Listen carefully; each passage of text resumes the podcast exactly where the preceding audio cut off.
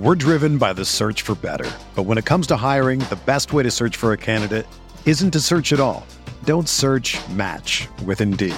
Indeed is your matching and hiring platform with over 350 million global monthly visitors, according to Indeed data, and a matching engine that helps you find quality candidates fast.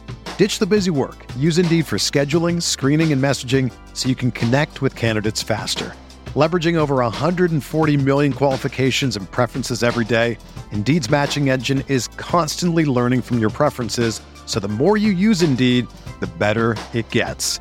Join more than 3.5 million businesses worldwide that use Indeed to hire great talent fast. And listeners of this show will get a $75 sponsored job credit to get your jobs more visibility at Indeed.com slash BlueWire. Just go to Indeed.com slash BlueWire right now and support our show by saying that you heard about Indeed on this podcast. That's Indeed.com slash BlueWire. Terms and conditions apply. Need to hire? You need Indeed. This podcast episode is brought to you by Coors Light. These days, everything is go, go, go. It's nonstop hustle all the time. Work, friends, family expect you to be on 24 7. Well, sometimes you just need to reach for a Coors Light because it's made to chill. Coors Light is cold lagered, cold filtered, and cold packaged. It's as crisp and refreshing as the Colorado Rockies. It is literally made to chill. Coors Light is the one I choose when I need to unwind. So when you want to hit reset, reach for the beer that's made to chill. Get Coors Light in the new look delivered straight to your door with Drizzly or Instacart. Celebrate responsibly. Coors Brewing Company, Golden, Colorado. What up, listener? We wanted to take a second to thank you for listening to this Blue Wire podcast. Be sure to show your support to this pod by subscribing and dropping a five star review on iTunes, a follow on Spotify, or the appropriate DAP for any other platform you might be listening on. And if you're enjoying this show, chances are you'll like one of our 75 other sports podcasts. Find more shows you'll love at BlueWirePods.com. Thanks again for listening, and now back to your regularly scheduled podcast.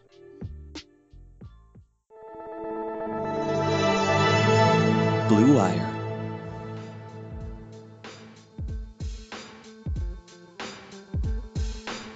Welcome back. This is the Big Blue Banter New York Giants podcast. I'm Dan Schneier, joined by my co-host Nick Falato. On today's podcast, we're going to break down the New York Giants salary cap situation coming into this offseason. We'll look into a little bit of their 2021 situation.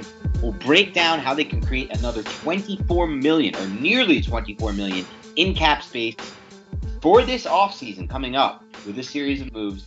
And we'll look at the overall cap situation for this team as we move forward. And spoiler, it's pretty damn good. I mean, a lot of knocks on Dave Gettleman. We'll get to that in a second. But one thing you can't knock him for was how he orchestrated this team from a salary cap standpoint.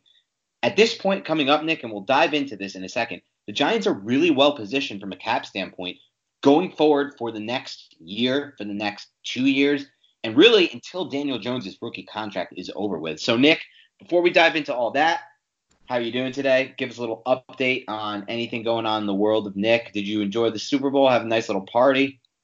I did, man. The world of Nick is going pretty well right now. I mean, coming from a Giants fan, all you guys are Giants fans, I am incredibly happy to see Andy Reid get a Lombardi trophy, yeah. and especially since he wasn't donning green while doing it. So, but it's really uh, good to see him finally get that kind of get that chip off his shoulder. He's very well deserved, and we might have just seen the birth, the first Super Bowl, the first championship from uh, just a dynasty that's in the making. I know a lot of people are crowning it that way, but Pat Mahomes isn't going anywhere, and he does seem like he's something special, somewhat of an anomaly. But outside of the Super Bowl, yeah, man, the life of Nick is going good. How about the life of Dan? Life of Dan is going really well. I mean, Super Bowl week was was a little bit of a grind for me with my role uh, at the company I'm with. It was definitely tiring, uh, especially Super Bowl night was a late night as well, just getting everything in order. But you know, it was really fun time too at the same time, and like you said, I was happy for Andy Reid. More so, I was happy, Nick, for my DraftKings bank account because when Patrick Mahomes had that dislocated knee earlier this season, I put a little Hundy bet down, 10 to 1 odds, future Chiefs, 10 to 1, baby, uh, figuring, you know, listen, if Dee Ford or, uh, yeah, Dee Ford doesn't go off sides last year, the Chiefs are in the Super Bowl, and I think they would have beat the Rams. Uh, you give me Pat Mahomes in the playoffs, I'm taking it. Yeah, sure, Andy Reid this, Andy Reid that, but That narrative is now out the window. That 10 to 1 cashed at $100. Had a nice little win. Did hedged a little, not much, only because um, offered a 2 to 1. Borgata Sportsbook offered a 2 to 1 on the Niners. I guess they were getting so much money in on the Chiefs side that they wanted to even it out. So I hedged a little there. Not too much though. So it was a good game overall for me, Nick. But let's dive into the New York Giants as they approach the 2020 offseason from a salary cap standpoint. So let's start at the top with their projected 2020 cap space at this moment before any releases, before any re signing. So as of this moment, and this information, folks, is according to overthecap.com. There are two really big cap sites, overthecap.com and Spotrac. I would advise to, and I always will use over the cap. I believe Spotrac uh, has gotten a little bit of heat for potentially stealing information from Over the Cap. I know the Over the Cap owner and the creator, Jason Fitzgerald. We've had multiple conversations. I was actually writing for Over the Cap for one off season for a little bit. And he does his work, he grinds it out. He's the real deal. So these numbers I trust. And Nick, as we head into this 2020 offseason, at least right now, the Giants are slated to have 61.9, approximately 61.9 million dollars in cap space. That's the seventh most in the NFL behind the Dolphins at number one, the Colts at number two, the Bills at number three, the Bucks at number four, the Cowboys at number five, and the Broncos at number six. And we know that the Bills, I'm sorry, that the Bucks and the Cowboys will both be spending big to re-sign their own free agents specifically at the quarterback position. Even if the Bucks do move on from Jameis, it'll likely be for another big name, Rivers, Brady, whoever that may be. That's a $25 million cap hit. That's going to drop them way below the Giants when those deals are signed. Cowboys have tons of problems, not just Dak. They're going to have to re-sign Cooper potentially, Byron Jones. They've got free agents galore, so that cap number is going to drop as well. I don't see either of those two teams becoming players in free agency, uh, at least guys that will, you know, compete with the Giants. So, Nick, my question for you is this. What do you make of the Giants' current salary cap situation, and do you see any ways that you believe the Giants can create even more cap space? And I guess that's a little bit of a hint and a spoiler, and you could dive right into it. But this podcast is a little bit of a, uh, I wouldn't call it clickbait, but I would call it enticing headline, and it's the truth. We, me and Nick talked it over, and we see five moves the Giants can make right now to really give themselves an excellent position and to create approximately $24 million in cap space. So, Nick, why don't you break those down for us right now? Or let's break it down one by one and talk it over. Yeah, so let's go with the big elephant in the room, and that is an acquisition from Dave Gettleman. Alec Ogletree. He has been a colossal failure as an inside linebacker for James Bettcher's defense. James Bettcher is now gone, and they bring in Patrick Graham. So, like we said, Giants sitting there, $61.9 million in cap space with Alec Ogletree on the books. If the Giants were to release Alec Ogletree, they would save $8.25 million with only a 3.5 dead cap, $3.5 million dead cap. So, releasing Ogletree not only saves money, but in my opinion, it gets rid of a negative because Alec Ogletree was supposed to come in here. He was touted as this athletic linebacker coming out of Georgia when he was drafted by the St. Louis Rams, and he just never lived up to the billing. And I remember when I was writing for Inside the Pylon, I wrote an article about Alec Ogletree and that trade that Dave Gettleman pulled off, and I just did not see it. The one thing I thought that could be utilized in the James Bettcher defense was the fact that he could be used creatively stunting up the middle and things along those lines, but when it comes to Ogletree, I just feel like he has to go, and that is going to create the most cap space from somebody that I feel like will more than likely be gone and not be wearing Giants blue this uh, coming season. Yeah, Nick, and I didn't mean to cut you off, but really it just sparked my attention and my my participation because really you're right we thought he could creatively be used as a blitzer, and he's graded out really well as a blitzer. He just wasn't used that often in that route, which is kind of maybe on Bettcher, maybe it's on Ogletree. And I don't want to totally knock the guy because before you joined the podcast, Nick, during the 2018 season, me and Nick uh, Nick Turchin both believe that he was a little bit better on tape than people were giving him credit for. He was making a lot of plays that season, sideline to sideline, saving a lot of big plays. We didn't see that as much this year, though, Nick, when we went back and we watched the tape, me and you, and yet the same problems continue to appear. Man, man coverage with him, one on one against a running back or against a tight end, he's burned. You know, stacking and shedding up the middle, he's burned, and he's a major liability in both of those regards, and no longer making the same play sideline to sideline that he was at the beginning of at least his Giants career. Um, and then again, as a blitzer, just we don't see it enough. So really, with Ogletree, you're talking about a guy who had that one second team All Pro season with the Rams, really racking up the tackle numbers. But again, a lot of people who grinded the tape on that team said, "Listen, he's not nearly as good as his numbers say." So the Giants are at a crossroads here. Dave Gettleman likes the guy. Dave Gettleman knows he needs a highly athletic linebacker in the middle. He projects as someone who should be that guy. You know, he's a leader. He called the defense. He's a captain. All those are good things, but you can find that elsewhere, Nick. And I think me and you are both in agreement that we would we would get rid of him now instead of you know next offseason the Giants could get rid of him and save nine million in cap space with only a 1.75 million dollar dead cap hit. But really, you're not gaining much. I mean, the Giants, you know, it's 3.5 million dead cap this year versus 1.75 million dead cap next year. And as we'll go over soon, Nick, the dead cap situation has really cleared itself up for the Giants. Uh, coming off a year this year where they had like 30 million in dead cap with Odell and Vernon and Damon Harrison and tons of guys that were still in their dead, you know, still counting against the cap. So with that in mind, Nick, let's put, let's ask. Let me ask you this: we know you would release him this season, this offseason. Do you give me a percentage number? Do you think the Giants will or will not release him? 50, okay. just because, and I think you laid out a pretty good argument in the fact that he is a signal caller. This is a new defense. If it all depends on how Patrick Graham views him and the fact that next year it's going to be less money against the uh, cap as well if the Giants do go that route. But it's kind of yet to be seen because we don't know what the Giants are going to do in free agency. We don't know what they're going to do in the draft. So if the Giants go out and they draft someone like Isaiah Simmons, obviously the likelihood of Ogletree being cut is going to rise. So I think uh, it could definitely happen, but I'll put it at like 40 to 50 percent, could be 50 50. I just um I didn't see it from him this uh, this season. I know he was in a complicated defense with James Bettcher, with the back end of the defense being very very young and still trying to you know conceptualize and learn that whole uh, pattern match defense that was being run, but now it's just a whole other defense coming in. So it's going to really depend on how Patrick Graham values Ogletree. But when it comes to just his play on the field, it wasn't there this year, and I don't expect it to be there next year if he is in Giants blue.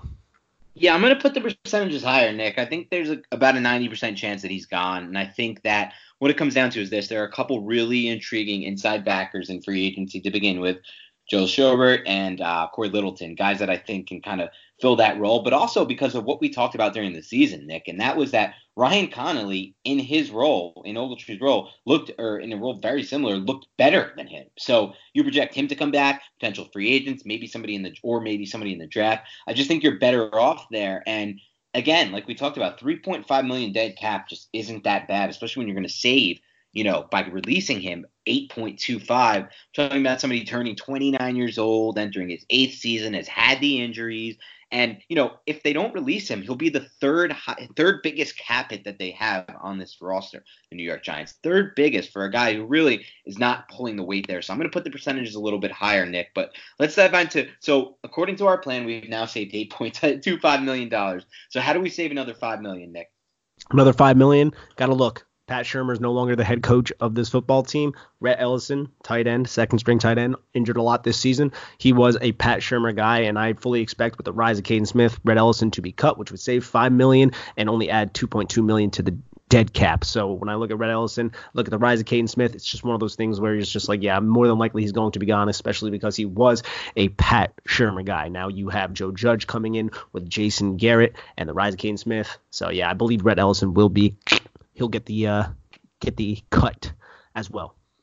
Yeah, a lot to talk about with Rhett. Rhett was a guy I had higher hopes for. I actually had a chance to interview with uh, him uh, during Giants training camp two seasons ago in 2018. Really liked what he had to say. I thought he was going to be a really, really good inline blocker for them, and that just never really surfaced. He had some moments, of course, but it just wasn't there on a consistent basis. You add that to the fact that this is the last year of his contract. So I mean, he, they're either cutting him and saving five million with just a 2.2 million dead cap, or he's going to enter this season as their sixth or no, sorry, seventh biggest cap hit, and that's big money to pay for someone who missed the last six games of a season with a concussion, who really hasn't been the blocker people expected him to be. And as a receiver, we know his limitations. We know what he is.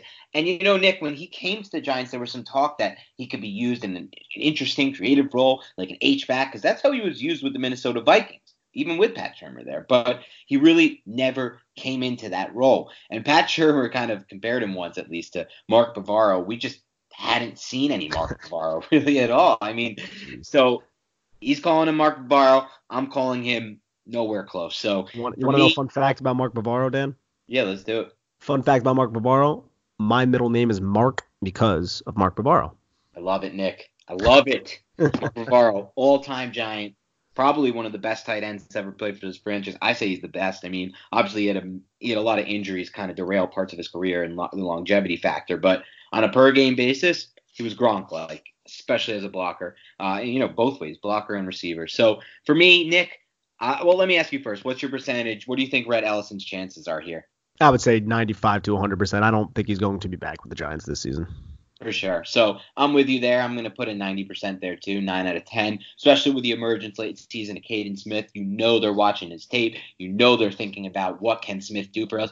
You know they're thinking about, I know he's been hurt, but we need to make Evan Engram a part of this offense no matter how it goes with Jason Garrett. So Engram, Kaden Smith, I just don't see room for a guy like Rhett Ellison with, you know, a seventh biggest type cap hit. We're talking about, you know, if they were to keep him, we're talking about what is he going to? He's going to be 7.1, 7.2 million uh, against the cap. That's just that's no good. It's no bueno. So I think he's gone, Nick. How, but listen, so now we're up to what 13.25 million saved, added to that 62 million dollar number, and we're gonna get to a, in a minute where this might take the Giants overall. But right now, you know, we're at 13.5. Where can we save another nearly five million?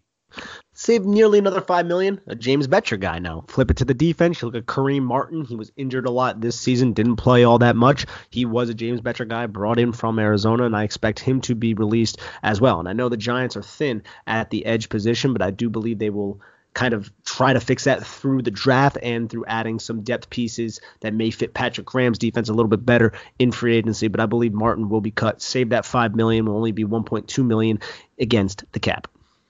Yeah, Martin, bye bye. I mean, that's a 99 percenter for me.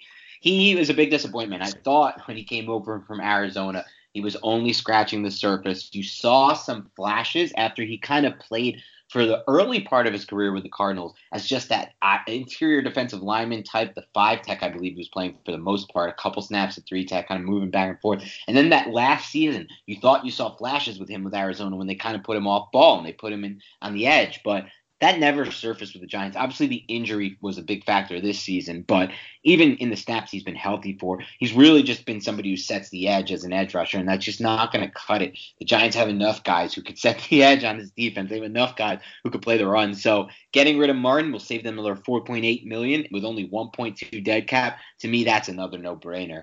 Um, so yeah. you know, you add that to the mix, and now they're they're over you know, they're getting where are they at? After that, they're at 18 million saved in cap space. So how are they going to save another 2.75, Nick? Save another 2.75 million. Got to look at Mr. Antoine Bethea. So he played a lot of deep half safety for the New York Giants, and he's at an advanced age. And we've I say we've applauded him for his ability to kind of come downhill, be it an alley defender, especially when Peppers left with his injury. And he brought this level of physicality that I felt like embodied what it meant to be to be a New York Giant. I loved how physical he was. He always put his body on the line, but he again is another James Bettcher guy, and he is not a deep half safety, and he was tasked to play that this season. That's just not the role that he can play at this point in his career. Yeah, and that saves 2.75 million, uh, hardly a dead cap hit with 125k, and I just feel that that's this one, I, am interested to get your percentage on it. Whereas I believe we're lockstep with Ellison and Martin, but Bethea, I, I'm saying maybe like 65, 70. But I can see a pathway to where he is still on the team, even though he is a Bettcher uh, player. How, what would you respond to that? Yeah, I might only go 60 here, 55, 60, because again, in in general, with NFL fans, um, you know, anyone watching the game Deep half safety is a position that is often criticized. Deep half safety is a position that always takes a ton of the blame, but not always is it deserving of taking a ton of blame.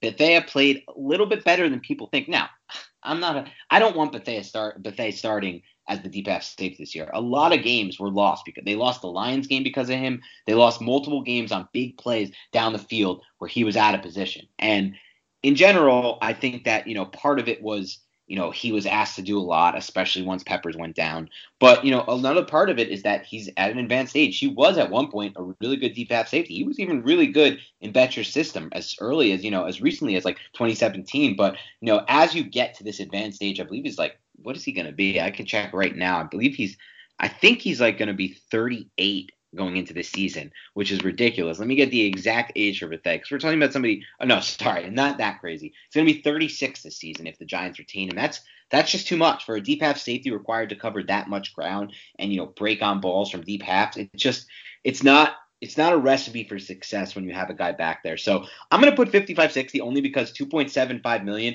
is really not that much against the cap, considering the Giants have 60. Even right now, speaking, if they don't cut Ogletree, Ellison, and Martin, and I mean Ogletree is what Ogletree is. We don't know for sure, but Ellison and Martin to me seem like foregone conclusion. So you can at least say they'll have like 72 mil. And if you look at it from that standpoint, Nick, it's like well, what do we really gain by cutting by gaining that 2.75 mil back? Because the Giants are not one of these cheap ass teams that that likes to save the cap. You know, a lot of these teams, the Bengals, I mean, even the freaking Colts last year, they were like 55 million under the cap. And there's teams that don't spend their cap, and you get fans who are going crazy about the cap. But you know, as we've talked about before, Nick, the cap, you know, worrying about little cap hits here and there is kind of, it's kind of, you know, a fool's errand because really the Giants have never been in a position where they've had to worry about getting under the cap. They're they're right up against it every year because that's their strategy. They're not cheap. They like to spend. Um, but 2.75 million, I just can't see it for sure coming into play. If they release Bethea, Nick, I think it more so has to do with a youth movement that they want to, you know, that they want to have coming into it.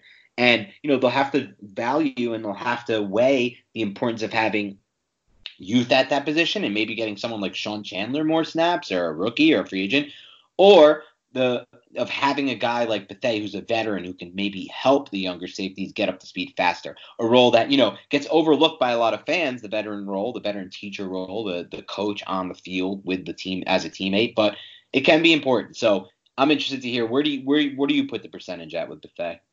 Oh, with Bethea, I would say 55 60. Kind of like what I uh, said before. I could see an avenue of where he is still retained. But again, there's a lot of talk about uh, Devin McCourty possibly joining the New York Giants. You know, he has a high regard for uh, head coach Joe Judge, and he could come in and he could play that deep half safety. Even though I want to say he's like 32 years old, he could play that to a much higher level. But they and bring that leadership factor as well. And if he is brought over, that doesn't necessarily mean Bethea is going to be cut either. But if that does happen, it could lead to uh, that decision being had, depending on how Patrick Graham views Bethea. Right. Yeah. We're now going to take a quick break to tell you about our brand new sponsor, Bet Online. Did you miss your chance to bet on the Chiefs Niners game? Fear not, listener. Blue Wire is excited to be partnering with Bet Online to help you win big no matter what time of year. With March Madness, the Masters, and Major League Opening Day right around the corner, Bet Online has you covered for all your latest news, scores, and odds. It's the best way to place your bets, and it's free to sign up. Plus, it's never too early to lay down your future bet for Super Bowl 2021. Head over to betonline.ag and use our promo code BLUEWIRE to revive your 50% welcome bonus on your first deposit. I signed up, it's super easy, and if you're already making wages, it's a fantastic way to support this podcast. Again, that's promo code BLUEWIRE all one word, when you sign up at betonline.ag. Bring your best bets home with BetOnline, your online sportsbook experts. Okay, Nick, there's still another 2.75 I want to save here to get us to that $24 million number. How are we going to get that?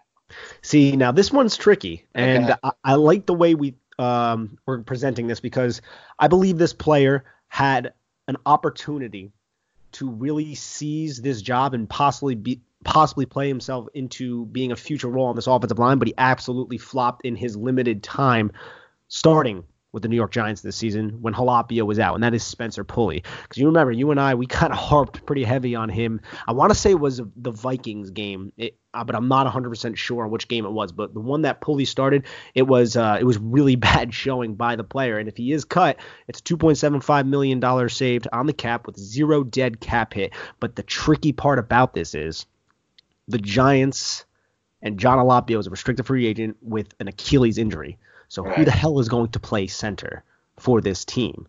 And even if they do go and they draft Cushenberry or they draft Ismael or they lock up a free a veteran free agent, who's going to be the backup to that? So there's a lot of question marks with that center position right now. And as we've said plenty of times on this podcast, the center position is imperative to the offense. And especially if they're going to run a lot of these power concepts, man, it, it could uh you really need to nail down that center position with a rookie or now a second year quarterback, a young quarterback in this new offense.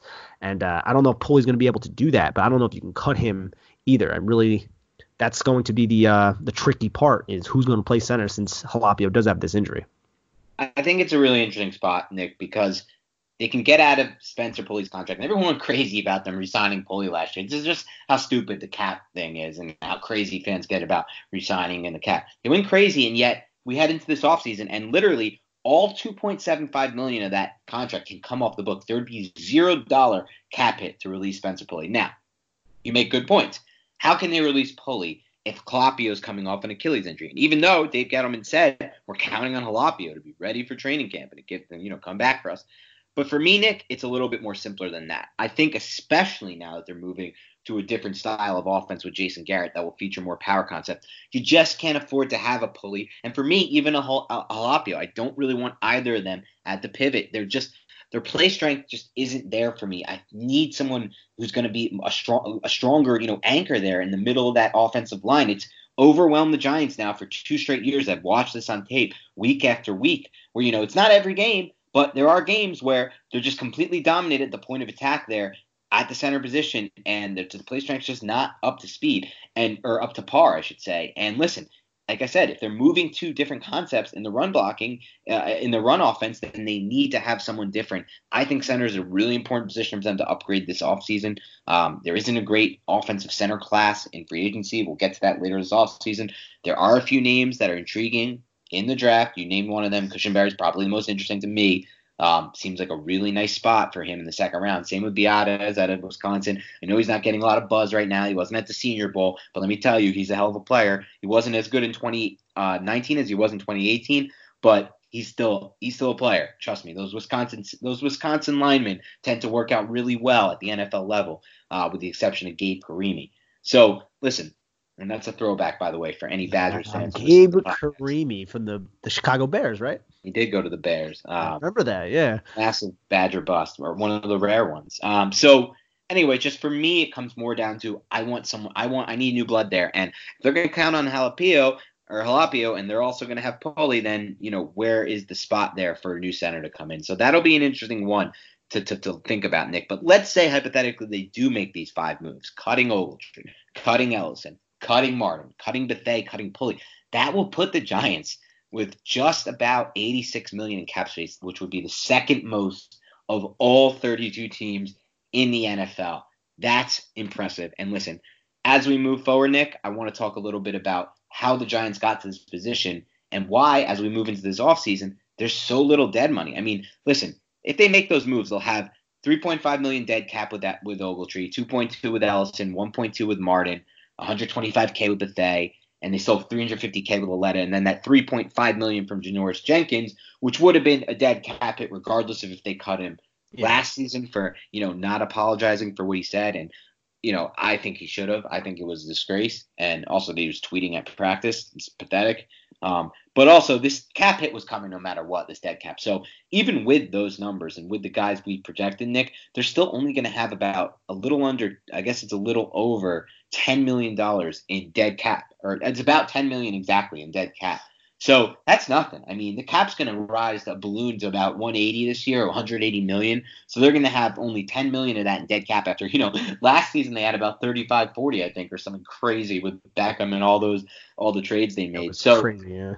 they really got themselves, Nick, in a position here where they're going to have 10 million in dead cap, and they're going to have the se- potentially the second most cap space of any team in the NFL. You look at this roster, and there's really no bad contracts. I mean, yeah, you can point, I guess, to Nate, or sorry, besides Nate Solder, because obviously he's a bad contract. There's really yeah. no bad contracts. You want to point to Golden Tate? I'm going to tell you this: Golden Tate was a was a productive player for this Giants offense last season. He was really productive. He was awesome for Daniel Jones. Those number Daniel Jones would not have played as well without him. Then you got the next big contracts on this are Zeitler, who we like, uh, Sterling Shepard, we like when he's healthy, Saquon Barkley, Daniel Jones, Evan Engram, and a bunch of young players on their rookie deals.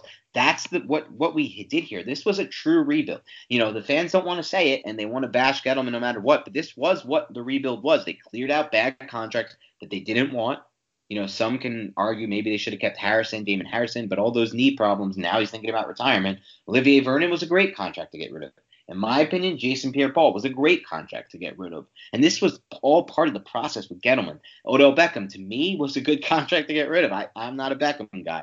I don't think you win with a guy like that on your roster. Um, we'll see if he can find a way to win with another team. But again, this was part of the rebuild, Nick, and now we're at a point where you know the Giants, like I said, are going to be in a really good cap position. So here's my question for you: Do you see the Giants actually with the cap space they're in, with Daniel Jones on a rookie deal, with Barkley still on his rookie deal, do you see them being big time spenders this this offseason free agency? Even though you know John Mara has said in the past, you know we can't, you know we can't rely on free agency. We have to use it to supplement the draft, yada yada. Where do you what do you see happening from that regard? Yeah, I don't know if they're going to be big time spenders, but I do believe they will do just what Mara said and supplement through the draft. I want to say Gettleman came out a couple weeks ago said he wants to reserve $20 million of this cap for extensions during the season. Now, you can quote me if I'm wrong on that, but that is something that I expect Gettleman to do. And then he's also going to probably extend Leonard Williams.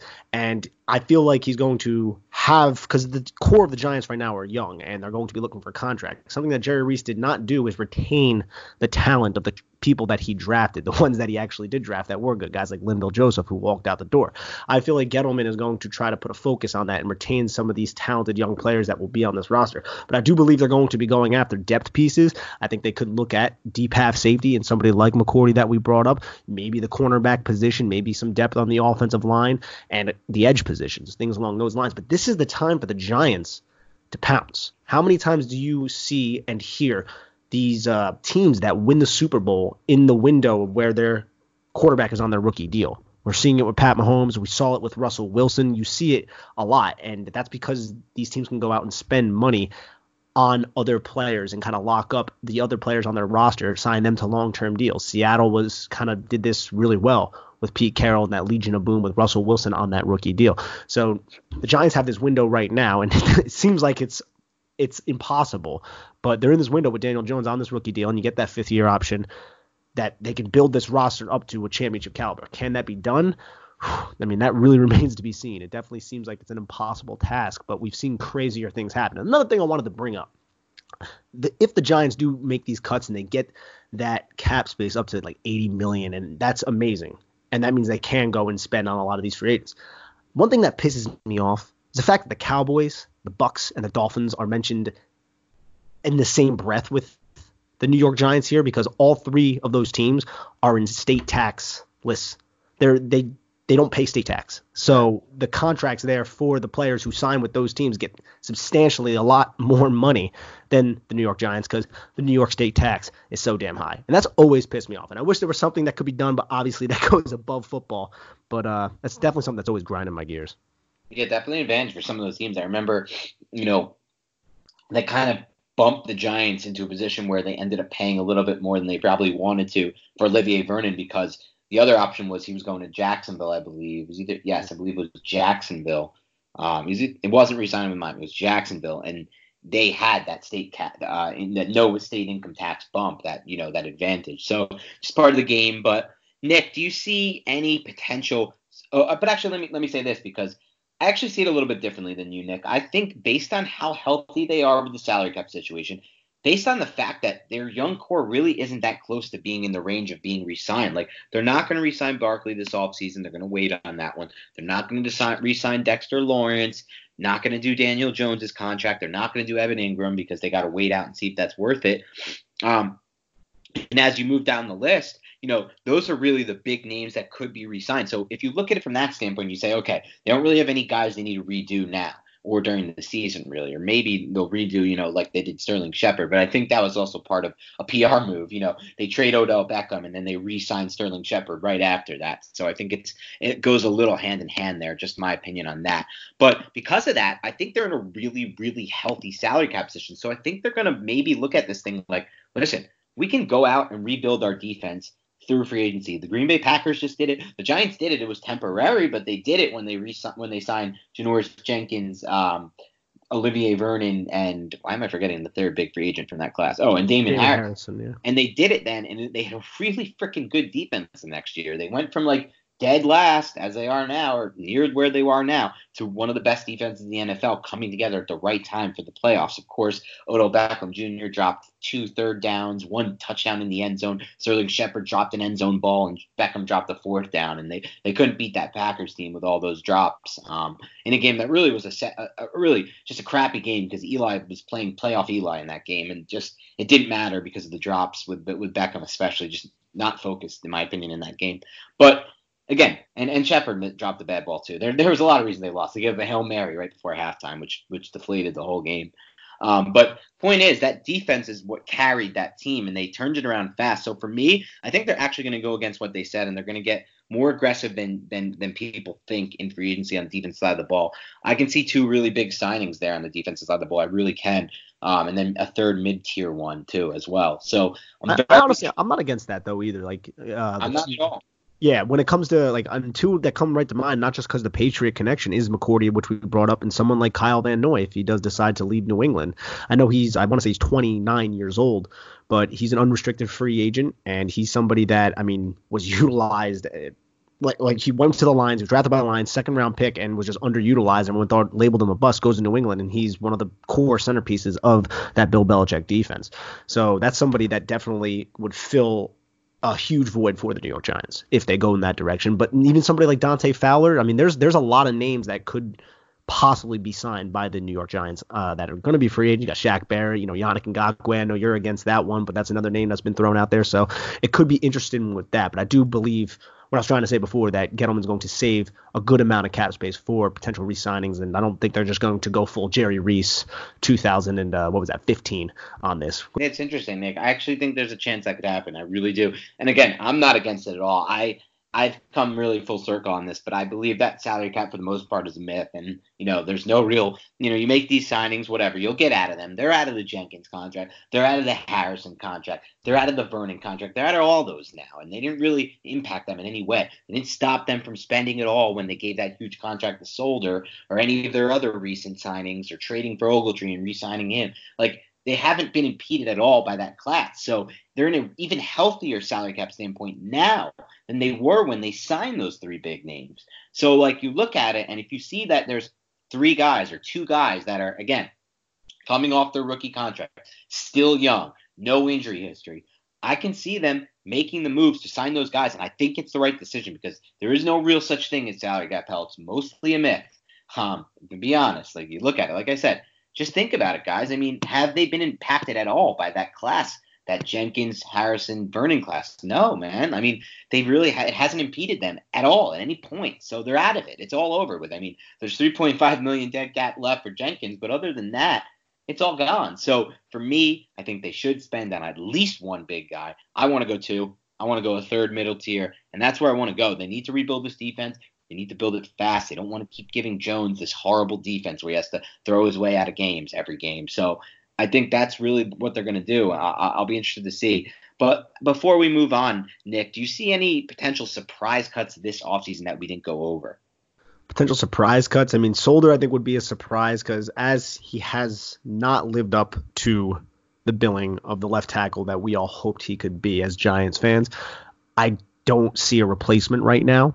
And even if they draft a lineman high, I still think you need to retain Nate Solder, especially because of the salary cap situation the Giants are in. It's favorable, so you keep Nate Solder. Uh, he's effective enough for Daniel Jones. You can't put Daniel Jones in a situation where he's going to have someone like Ereck Flowers out there blocking for him. So Solder and Tate would be the two that you would bring up, and I feel Golden Tate is way too important to Daniel Jones as well. So those are the two that are will be thrown out. I don't believe Nate Solder will be. Tate, I feel like the percentage could be a little bit higher, but I still think he'll be on the roster, and I feel like it's probably the right move to have him on the roster.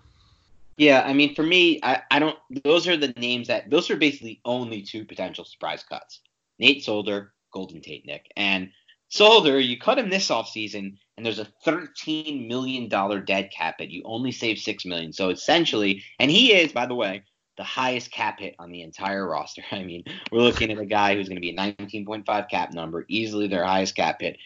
But essentially, what you'd be doing is you'd be using $13 million, allocating $13 million of your salary cap space just to not have him on the roster. That can't be worth it. Like, unless they felt like they could somehow get a better left tackle for 6.5 million per year or a 6.5 million dollar cap hit this year, they could do it. But there's no world where you're going to get a better offensive tackle on the free agent market where there's never any offensive tackles that are even good at all, let alone going to be good for 6.5 mil. Uh, so there's no scenario where they can do it. So for me, the better move there is you cut him next offseason when you can save $14 million of his $20.5 million cap hit. And there's only $6.5 million in dead cap money. So next offseason in 2021, those numbers flip. His dead cap and his cap savings flip. So at that point, yeah, they'll cut him. They'll save that 14 million in cap space. You know, they'll pay him 6.5 mil not to be on the roster, but they're not going to pay him 13 mil to not be on the roster. And then you flip that to Tate. Um, and it was kind of always a two-year deal in my mind when they signed him. Even if they cut him this offseason, Nick, they would have only say they're only going to save six million in cap. Or I'm sorry, they're only going to save. I'm sorry, I was looking at 2021. If they cut him this offseason, they're only going to save $3.3 million in cap space, Nick, and there's going to be a $7 million dead cap it. So again, you're doing, you're paying him $7 million not to be on the, or you're allocating $7 million of your cap space not to have him on the roster. You're, that's not going to happen. It doesn't make any sense. So no. to me, I don't see those happening, those surprise cuts, Nick. Um, and before you know, before we dive into a little bit, a couple other things on this podcast, let's just take a look at the spending breakdown. So let's go over the spending breakdown. Nick, you want to you want to hit those numbers for where the Giants are right now? Again, remember they have 62 million dollars in cap space, so a lot of these numbers you're going to hear are not going to total up to what the cap's going to be. They're going to be way under. It's going to be 61 million under. But where is the spending as as it stands right now heading into the 2020 off season? Drum roll, please. The offense is 91 million seven hundred and fifty-five thousand, and about ninety-two million. We will go that way, and the defense is just over 42 million, just over 42 and 500 million, and then the special teams is just under five million. You know, it's really interesting, Nick, because the numbers are, are again.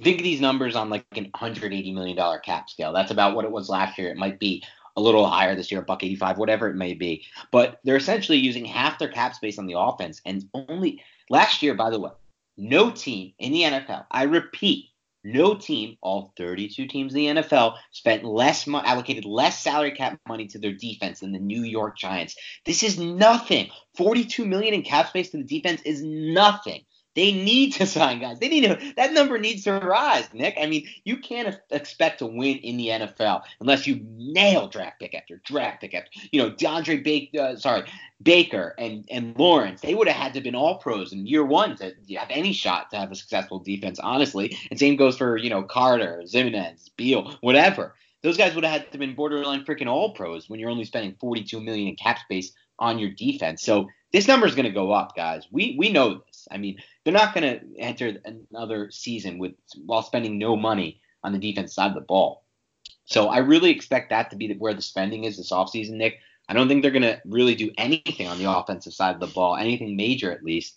Um, and that's kind of we'll, we'll talk more in our free agent preview. And you know, there's a lot of 2020 free agents the Giants have, which we'll go over again on a different podcast uh, when we kind of break down free agency uh, from both where the Giants standpoint, uh, from the Giants standpoint, and who they have to re-sign. You know, there's guys like Leonard Williams, Marcus Golden, Remmers, Michael Thomas, Cody Latimer, David Mayo. These are some of the big names. Maybe they sign Bucannon, Corey Coleman, even Halapio and Rosas are restricted. But we'll t- break all those down on a future pod. But the point is, Nick, they got money. They got money they're going to need to spend on the defense side of the ball. When you see from this standpoint, Nick, do you start to think maybe they will actually make some big moves on the defense side of the ball in free agency?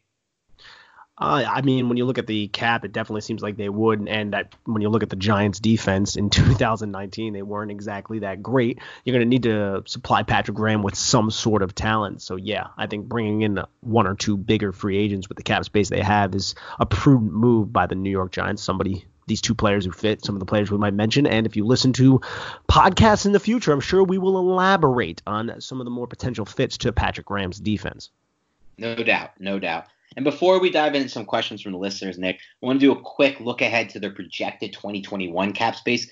Giants are in good shape from a financial standpoint as we move to 2021. Uh, as of right now, for that 2021 season, again, they won't have had to, you know, pay Barkley yet, Jones, all those guys can still kind of be on their rookie deals unless the Giants want to pay them early. Um, they're only going to have four players. They're projected to only have four players with a $10 million or more cap hit for 2021. One of those guys is Ogletree, who we think's gone. Another guy, Solder, who we said probably going to be gone. I mean, they're going to, you know, only a $6.5 million dead cap hit. And then another guy is Tate, Golden Tate, who we think could be gone after this two year, little two year deal. You know, they'll kind of move forward with Slayton Shepard and, and another guy they bring up from the draft or, or, or, or you know, or maybe somebody they find uh, undrafted, something like that. They've had really good success with that. So they're going to be really flush with cap space in 2020. If you think they have a lot of cap space now, you gotta wait to 2021 and that is another reason nick why i think they're going to spend big now because they can afford to do it. They know that they're going to have this cap space again next offseason and they know that they're not going to be in a situation next offseason where they're regretting the moves they make now from a spending standpoint. So for me nick as the more we talk this through nick the more i'm starting to believe it's going to be a big time free agency for the giants. There's going to be a lot of action this free agency. I really do believe that yeah, it's definitely a convincing case that we're bringing up, especially with some of the names that are in free agency that we will go over in future podcasts. We touched on a little bit here, but yes, I think uh, you kind of want to definitely surround this new coaching staff with as much talent as possible, especially given the situation in the uh, coming years with the cap space that seems uh, a lot better than it's been in recent memory for the New York Giants. No doubt, no doubt. All right, Nick, get us started on some of the questions from the listeners. Yeah, let's dive into this. Cracks knuckles. Here we go. New York Giants fan in Charlotte, but here we go. Okay, should Dave Gettleman prioritize drafting prospects over signing free agents, giving the staff his both first year and branded as quote unquote teachers? Yeah, I think, I mean, I kind of touch on that a little bit. I want to get your take on this, Nick, so I'm going to be brief. I think that with the situation they're in, that the, healthy cap situation they're in, I don't. I think. I think you know he shouldn't. He should not look at it as like a free agency is going to be nothing. We're not going to go too hard on it. Let's keep drafting guys. I think it needs to be big for them. I think it needs to be a big part of this defensive rebuild. Uh, the more I looked at it, like I said, the more I looked at a how that big, you know, Jenkins, Vernon, uh, Harrison class hasn't hasn't hurt them at all, hasn't impeded them from anything and B, how healthy of a cap situation they are now and also in 2021. To me, I think it needs to be both. Where uh, uh, is there anything different you feel, Nick, than what we already went over?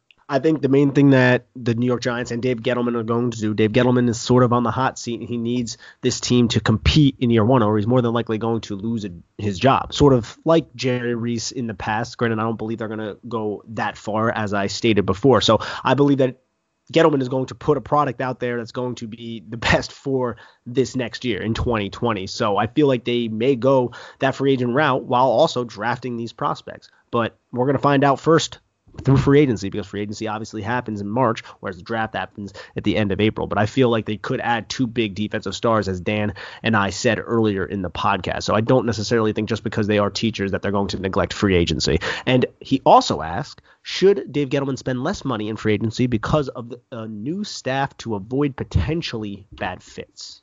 Yeah, I mean, I don't see it. I think it's going to be a dual process. I think he's going to work with the coaching staff to look for guys who fit what they want to do. I don't think it's all Gettleman. I really don't. Um, I'd be surprised if that was like that for the Giants or really any franchise. So for me, I just feel like that won't be part of the process. So for that reason, he could spend what I think he should spend, and that's and that's a good amount to rebuild this defense. But they're only at 42 million right now allocated to the entire defense as we stand today.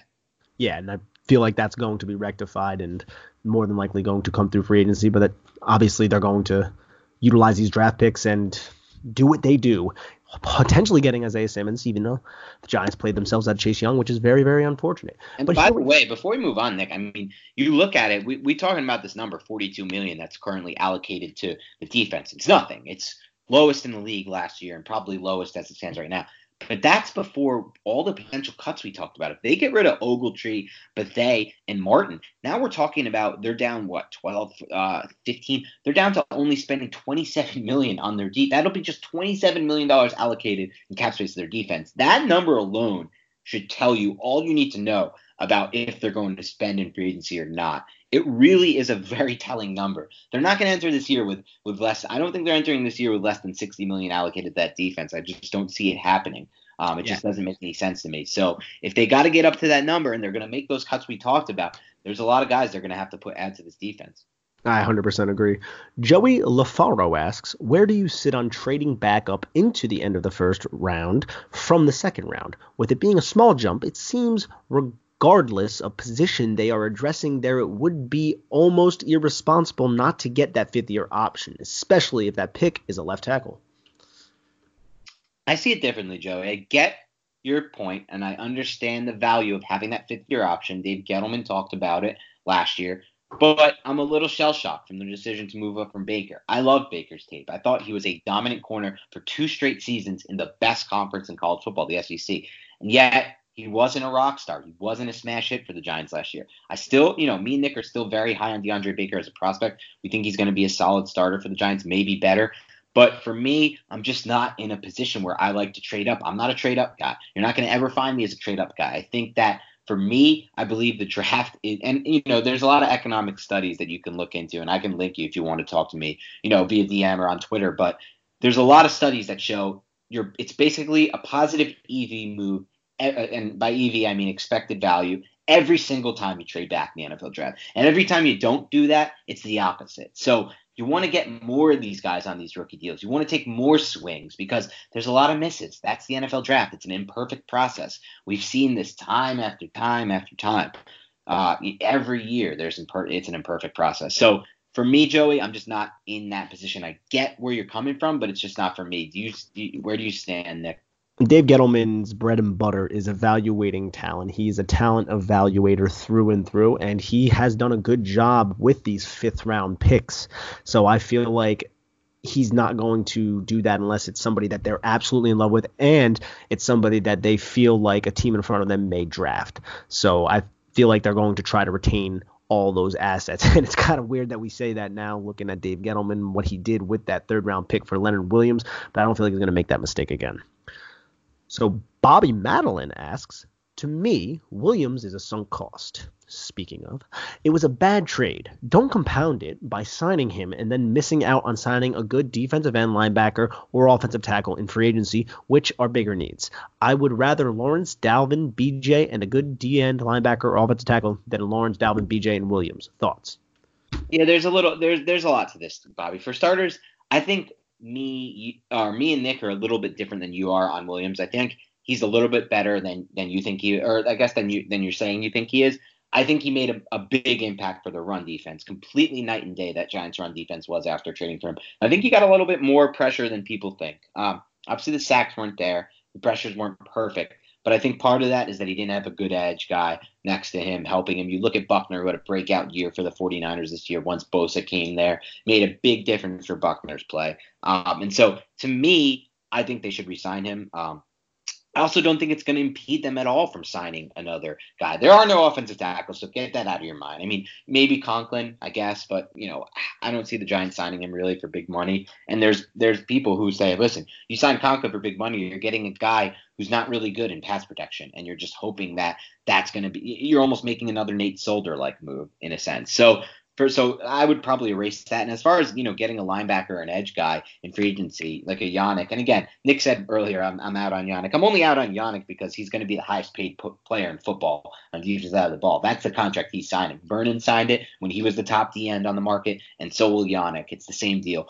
So that's kind of just why I'm out on that. I just I I just don't need another Vernon type, but and he's not a good run defender, so that's my other thing. But my point here is this: listen, they're going to make more than one big free agent signing. It's not just going to be Leonard Williams and call it a day. It's going to be Williams and probably one to two, maybe three others. So for me, I like Williams enough to the point where I would re-sign him, especially with how healthy of a cap situation they're in now and for the future. Nick, where do you stand on that? I think Williams could be a really big part of what Patrick Graham is going to do with his defense. His length, his ability against the run, his ability to create pressure from the interior, which is somebody something a lot of Giant fans don't really talk about. But he was getting pressures. Now he wasn't getting home all that much, and I know that's very frustrating. But I think if you get other edge players and surround him with speed, something the Giants front doesn't really have, speed. If you surround him with speed, create one-on-one matchups. I think Leonard Williams could be incredibly valuable to that defense. So I hope the Giants do resign him, and it's not just because because of the trade of the third round pick. Because you're right, you don't want to compound uh, something that you would view as a loss, but I just do not view Leonard Williams as a loss. Old Yepper asks, is it possible for the offensive line to be fixed up in the midst of trying to build up the awful defense? Is an offensive tackle or Isaiah Simmons more important at number four with Dave Gettleman's history of not trading down? Any way a trade to snag both could happen? Yeah, I mean, listen, uh, it's as far as can you fix up an offensive line? This offensive line will probably need to be fixed via the draft. We know that. That's just kind of how all NFL offensive lines are fixed these days. Um, and I think there is, for me, if the Giants are going to pull another Dave Gettleman and not trade back, I personally would, would still rather have Isaiah Simmons. There's a number of reasons why. The first one is I believe he's going to be a special difference maker in the NFL. I believe he's going to play all over the field. I believe he's going to be a chess piece that that is going to be your number one playmaker. And the Giants do not have a playmaker on the defense side of the ball, especially at the second level. He will be that playmaker. And and for me, there's no one like him in this draft class. Now, there are a couple guys I think are like Andrew Thomas, maybe even better than Andrew Thomas to project number one offensive tackle. And so I also think one of those guys, Josh Jones, a guy I really like out of Houston, might be there in round two. Why? Because there's so many good offensive tackles in this class. There really are. Even a guy like Becton, who people starting to move up boards, he might be there too. Um, and or you know, it could be a situation where one guy falls and he's the guy the Giants like at that second round pick. And I don't see that happening with anyone like Simmons. Now, is there a way to trade back and stack both? I do believe there is because linebackers don't tend to go that high in the draft. So if the Giants move back to one of those quarterback needy teams at six or seven, or or you know the Chargers, uh, the Panthers, who I believe could be in the market for a quarterback potentially, um, a few other teams, the Dolphins may want to move up one spot. The Raiders want to may move up for a quarter uh, for a quarterback as well. I wouldn't I wouldn't rule out the Vegas Raiders at all to move up for them. And I and I just really kind of wanted to say Vegas there because it's pretty sweet. They're now officially called the Vegas Raiders. That's how we're you know writing them down on CBS. But the point is, guys, it is possible for this for this team to make the smart decision, trade back, and still land Simmons while also having another first to land Becton or to land you know whoever the Tristan Wirfs, maybe he falls because you know people don't think he can play tackle. I think he can play tackle. I think he's a freaking beast. I love Tristan Wirfs. So I think it's possible, and I think they're more likely to get a tackle uh, that they can plug and play in the second round than they are uh, in the than they are to get a guy like Simmons. Where do you stand, Nick? Well, I just hope we go back to 2016 and we have another Laremy Tunsil situation. It slides someone one of these tackles down to the second round. That would be excellent. But yeah, no, I am uh, I'm all I'm all for improving the defense with Isaiah Simmons. I think he is a Derwin James has been thrown out. I think he can be that kind of impact player who can be utilized in so many different ways. And when it comes to the tackles, I look at Mekhi Becton, and I think he's playing himself out of the Giants' ability to draft him in the second round. Now he's a mountain of a man. For those of you who don't know, he's a tackle from Louisville. He's six foot seven, about 370 pounds, but he actually has pretty impressive movement skills and he can locate in space. And just from the film that I've seen, it's uh it's very impressive reps from a man of that size. And you know Dave Gettleman loves his hog molly, so he's somebody that I feel like the Giants will be uh, interested in. I just don't feel like he'll be around it with that second round pick. So the trading thing, we've seen Gettleman not move back. Does that mean he won't in this draft? No, not necessarily. But I think it's really going to come down to those three teams behind the New York Giants and the value of Tua Tagovailoa and Justin Herbert. And if those guys can, those teams can bid up against each other and have the Giants slide back to those picks and one of those teams move up to four, Giants acquire more assets, maybe move up in the first round if a tackle does slide. That's, I guess, a way it could happen. I think this draft season for the New York Giants is very, very interesting because of these quarterbacks that are in this draft and the three pick, the three teams that are picking behind the Giants in the Chargers, the Miami Dolphins, and the Carolina Panthers, who could be in line for a quarterback. So that's uh, what I would have to say about that. Would you agree, Dan? Yeah, I'd agree. And one thing to add, because I think a lot of people, you know, there's this there's a perception that Dave Gettleman wants these hog mollies, and the perception is that they're like the biggest guys or the you know the biggest size, speed, or whatever type guys. But I don't know if it's that because if you look at guys he's drafted, I mean, Will Hernandez is not a not a really long guy at all by any means. I think that's part of the problem right now for him as he regressed last season. Um, and and I think he looks for different things. He looks for their ability to bend at the waist, and mm-hmm. I think from what I've heard, I have a one little tip to share with this podcast. I don't get them often, from one of my CBS guys, and I'm and I'm not going to get into too much of it, but from one little tip I have, the Giants are really interested, or have, have shown a lot of interest in Tristan Wirfs. Um, and he again is not really that that super long guy. That's part of the reason people think he may have to shift inside. You know, I don't believe that, but some people believe that. I think he definitely play right tackle in the NFL. But you know, so he's someone that that I think we should keep an eye on because I I have heard that the Giants are interested in him and that they really like him.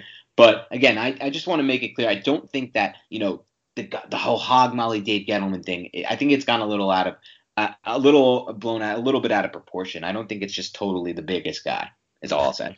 Yeah, I'm not necessarily alluding to that, but I do. Oh no, I wasn't saying Becton is a is a the high level prospect. As much as I love Tristan Wirfs, and I would say just from my limited film review of both of them, I have Wirfs higher right now, and I do feel like he's a phenomenal athlete in space. And uh, yeah, he might not have the longest arms, but I don't think that would preclude the Giants from drafting him to play tackle. And I'm not ruling out Becton because listen, I've yeah. seen a little bit of Becton. He, I said it on Twitter. He is the highest upside of anyone in this class. There's no doubt about it. He's six seven and three seventy. And he moves like he's 320 pounds at most. Like he, that is what the definition of highest upside is right there. If he reaches his potential, he'll be an All-Pro uh, offensive tackle and a left tackle at that because he can move really well. He's light on his feet. But I'm just saying, I, I don't think that necessarily the biggest guy is the guy the Giants will target. Yeah, I, I, feel you. Mike Jerky asks, where do you stand on the importance of mid-round picks versus trading up for the fifth-year option? And I feel like we touched on this before, but Dan, take it away. Yeah, we did touch on this. I think the way that, like like Nick said, I mean, Nick summed it up best. What Dave Gettleman does best is evaluate talent, especially at the college level, especially on those on those day three guys. Um, so for me, taking that away, taking that away from him is taking too much away from just get that fifth year option. So for me, I'm probably not there with it. I'm out on it. Yeah, I'm the uh, same exact way, unless some kind of incredible value presents itself, and that's kind of where it all comes down to. If value does present itself, and it's a player that they really, really love, and they are afraid somebody ahead of them may draft, that's something that could materialize. But uh, if you just ask me black or white, what the answer is, now I feel like retaining as much of the picks is probably the path that Dave Gettleman will uh, take, given the fact that he gave up that third round pick for Leonard Williams too. All Things Giants asks, I'm sure funds are earmarked for Leonard Williams resigning. Outside of that, I could see inside linebacker and cornerback addressed as well. Golden two thoughts, and then he complimented us on our Senior Bowl coverage, and I want to thank you, All Things Giants, for the compliment. Yeah, I like the compliment too. Thanks, man. Um, yeah, obviously we we believe that there are some funds earmarked for Leonard Williams. Um, as far as you know addressing these other needs ah, i'm i think i'm out on golden nick it's crazy to say but i just don't see there being a team friendly contract in his future with the giants and i don't think he's worth paying you know 10 million per year on a three four year deal and that's what he that's what he's playing for that's why he signed that one year fully incentivized, you know, almost fully incentivized deal with the Giants that wasn't for much money because he wanted to recreate his value. And for those who just look at the sack numbers, he's one of the top guys on the market. You know, he had a ton of sacks. Um, and you know, he plays with a lot of heart. He plays with a lot of hustle. But I just personally think little, I think he's a better fit for a Bettcher, for Bettcher's defense than he will be for whatever the Giants are bringing in uh, with Graham moving forward. Where do you stand there, Nick? I love Marcus Golden and I love what he showed in the New York Giants uniform, but I do happen to agree. I mean, he had 10 sacks this season. I want to say two of them were unblocked sacks, one against the Eagles, one against the Jets. He had three, I believe, were on middle stunts that were really well choreographed by James Bettcher. He had one against Kyle Rudolph, which was, I want to say, just around the edge, beat Kyle Rudolph. And then he had one where he uh, two against the Redskins and then two against the Bills against Cody Ford, who was a rookie. And I'm not taking anything away. He got these sacks, but it didn't come against high level competition. And I don't believe like he might end up getting compensated like a top 15, top 10 edge just right. because it's the nature of the market. And that's just not, even though the Giants are in a good cap situation, that is not uh, a way I want the Giants to invest their money for a 29 year old going into 29th year of his life uh, at this point. And I love him, and I want really, you know, hope he goes to a championship contending team. But I don't believe that's a wise investment for the Giants. Yeah, you nailed it. Okay, Swag Jones asks, can you see the Giants signing Pats players like Van Noy and McCourty? Hey, I already brought this up in this podcast. What about you, Dan? Yeah, I, I, definitely think McCourty is on the radar. I think he should be on the radar. I'm not an ageist. I'd love to have him. I don't care if he's 32. He was still playing at an elite level last year. He's exactly what they need on this defense. As far as Van Noy, for me, it would be more about the price. I think I'd have to see. I don't think the Giants are, you know, copying this Patriots defense, and I don't. They certainly don't have the defensive backs Patriots had last season to help, you know, to help out there, um, especially and give, you know, Van Noy when he knows when he has the peace of mind that the back end is going to be tight and the coverage is going to be there. It helps him his job a lot. So I'm less interested in Van Noy for sure than McCourty, but I'm definitely interested in McCourty. Yeah, no doubt, man. Giants fan John asks hashtag Big Blue Banter. What is the single most important move for the Giants this offseason? Love the question, John. Love the question. For me, knew exactly where I wanted to go the minute I read this, and that's get themselves a deep half safety. There are multiple guys on this free agent market I like McCourty, Anthony Harris. Um, now I'm blanking on his name. The guy from San Francisco, uh, Nick Jimmy Ward. Ward, Jimmy Ward. Uh, and there's one other. I'm, Just, I'm now, Justin Simmons from the Broncos. Justin Simmons. There's four deep half safeties worth spending on in free agency. One of four, give me him. Or get somebody in the draft. I like the kid Ashtyn Davis. I believe his name is out of out of California. Is Davis's last name? Yes. Ashtyn. Yeah. He's a guy who I started watching after the senior, reading about him on the Senior Bowl, and he is really good in single high looks, like awesome closing speed on the ball. Get a guy like him in round two or three. Um, so for me, the biggest thing they can do is get a deep half safety. They needed a deep half safety. It makes such a difference for your team. It just makes such a difference to have that deep half safety um, and allows so much for your other safety and for the rest of your defense. So that's my that's my uh, most important thing. Nick, what's yours? See, I would go the edge direction, but I'm not 100 percent sure the the contracts that are going to go to guys like Yannick Ngakoue and even Shaq Barrett are going to right. be astronomical, and that gives me some pause. So I think addressing the safety position is incredibly wise and again, we brought up McCourty several times on this podcast. I don't care about the age, like you said before, but I also think inside linebacker because of Alec Ogletree. Yep. More than likely, he probably won't be here next year, depending on what the Giants do in this offseason. But I think the Giants have to go after an inside linebacker. You could do it through the draft, you could do it through free agency, but somebody who's competent, who can play that position and not just rely fully on Ryan Connelly. And Connelly could be excellent, but we just do not know that right now. So I feel like the Giants have to explore that. Yep. Yeah, I mean that's that's imperative. But Pat Chamberlain asks, and this is the last question, ladies and gentlemen, any potential surprise cap casualties you could foresee this offseason other than Jenkins, Ellison, and all the people that we kind of alluded to earlier. Yeah. We kind of touched on this, but we kind of hit on it. The big surprises would be Solder or Golden Tate, but you know we just don't foresee it happening, Pat. Um, I think kind of we went over the reasons earlier, but it just seems unlikely based on the cap numbers. Yeah, I 100% agree. Just because, uh, and the logic uh, behind uh, just there's no one on the roster right now to kind of fill the void for Nate Solder, despite him not living up to his billing. And then I just feel like Golden Tate is excellent for Daniel Jones. No doubt. All right, everyone. Thanks again for tuning in to the Big Blue Banter podcast. We got a lot more coming this offseason.